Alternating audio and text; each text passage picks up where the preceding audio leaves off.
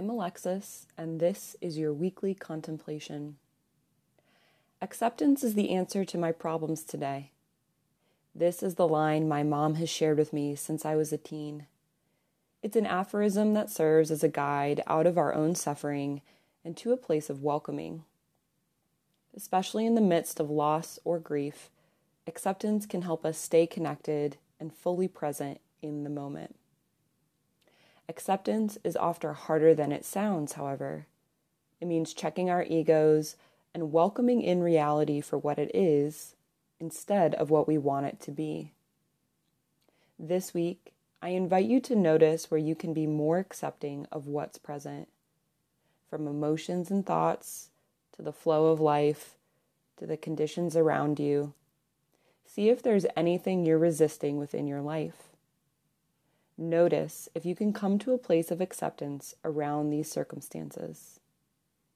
I'm Alexis, and this is your weekly contemplation.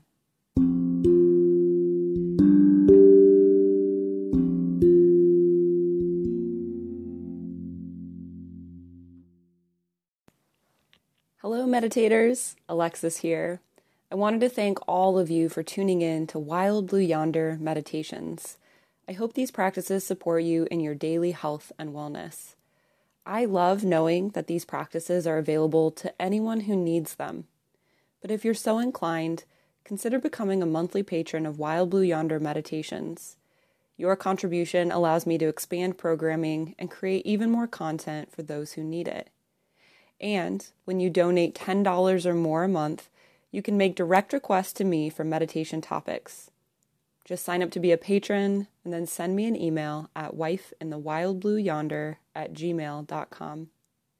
Thanks again for your support, and I look forward to meditating with you again.